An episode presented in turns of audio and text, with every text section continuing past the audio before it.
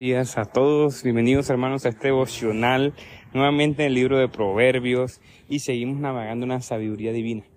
Hoy quiero traer un verso muy especial, con dos pasajes particulares que han cambiado mi forma de ver la vida. Un testimonio, hermanos, puedo decir lo que el Señor Jesucristo está hecho, ha hecho más bien en la vida de este hombre. Saben que ahorita meditaba en ese principio de, de que nosotros somos como un fruto, hagan de cuenta un árbol que de uvas, un árbol de uvas. Y ese árbol de uvas tiene unos frutos. Jesucristo representa esa enseñanza que nosotros somos esas uvas, una especie de uvas conectadas.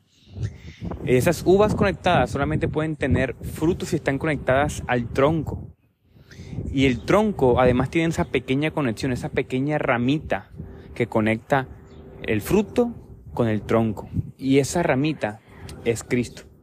Y la vitalidad de esa ramita es el poder del Espíritu Santo. Dos personas, la ramita y el poder del Espíritu Santo que también habita en ti. Medita en esos principios. ¿Y saben por qué lo cito? Porque mira, Proverbios 12:5 dice, los pensamientos de los justos son rectos. Los consejos de los impíos son engañosos. Dos ideas. ¿Saben? Cuando yo no era cristiano, yo siempre me hacía una pregunta, ¿por qué se me vienen esas ideas raras? ¿Soy el único? No, mentira, yo sé que no soy el único porque muchas veces lo he preguntado en auditorios, a personas, a cristianos, y todo el mundo me dice, sí, a veces se vienen ideas incluso depravadas, ideas raras, ideas locas. Yo siempre me pregunté intelectualmente antes de mi vida como cristiano, ¿por qué esas ideas en mi cabeza? Nunca me satisfice con la, con la teología natural o con de pronto con la filosofía, la ética, la psicología, ninguna rama del conocimiento, la antropología, la socioantropología, ninguna rama del conocimiento me pudo dar respuesta a esa pregunta. ¿Por qué tenían tendencia a lo malo? ¿O yo estaba dañado en mi mente? ¿Qué era lo que me consumía? Bueno, muchas veces llegué a pensar que lo que consumía en películas, en redes sociales, como que generaba alguna, alguna idea gráfica en mi cabeza que después se repartía en mi conciencia y, y me llegaban esos pensamientos raros. Y sí, también puede ser pero a veces de la nada. Pero cuando descubro la palabra de Dios me doy cuenta de quién soy yo, cuál es mi naturaleza.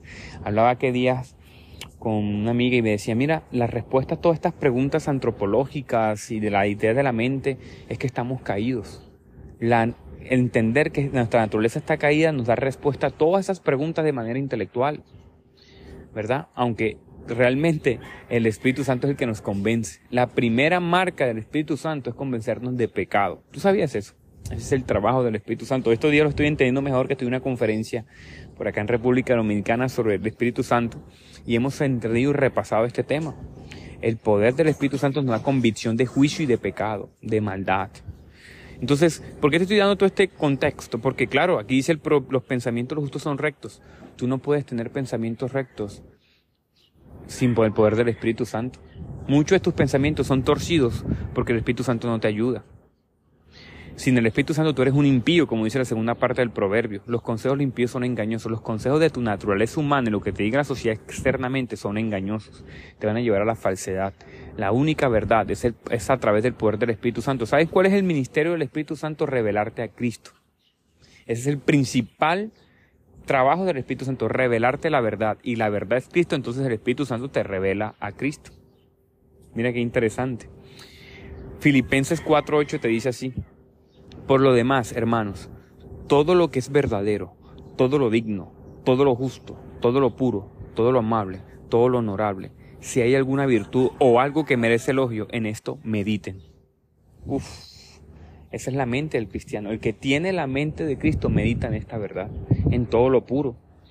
Mira, hay un versículo de apologética. En apologética se conoce apologética interna para llevar a las verdades internas dentro de los cristianos y apologética externa para defender la fe cristiana de manera externa.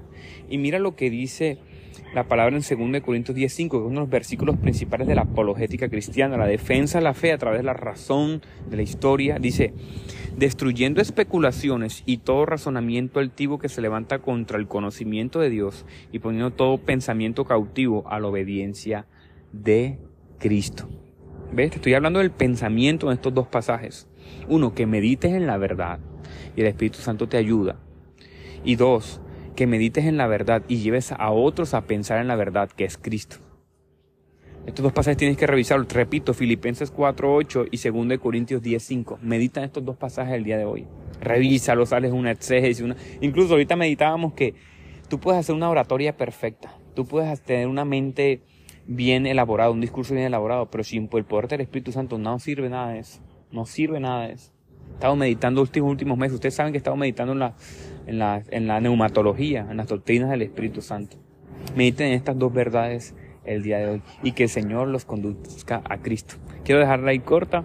Vamos a orar. Gracias Dios por tu palabra, Padre. Nuevamente todos los días te damos gracias porque incluso si en el Espíritu Santo de Dios la palabra no hubiese llegado a nosotros, tú has inspirado desde Génesis hasta Apocalipsis, Señor, a través de tu Espíritu Santo, tu palabra.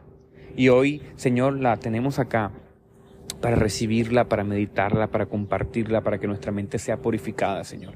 Antes de ti, nuestros pensamientos estaban, Señor, presos. Éramos como animales salvajes, guiados por nuestra naturaleza pecaminosa.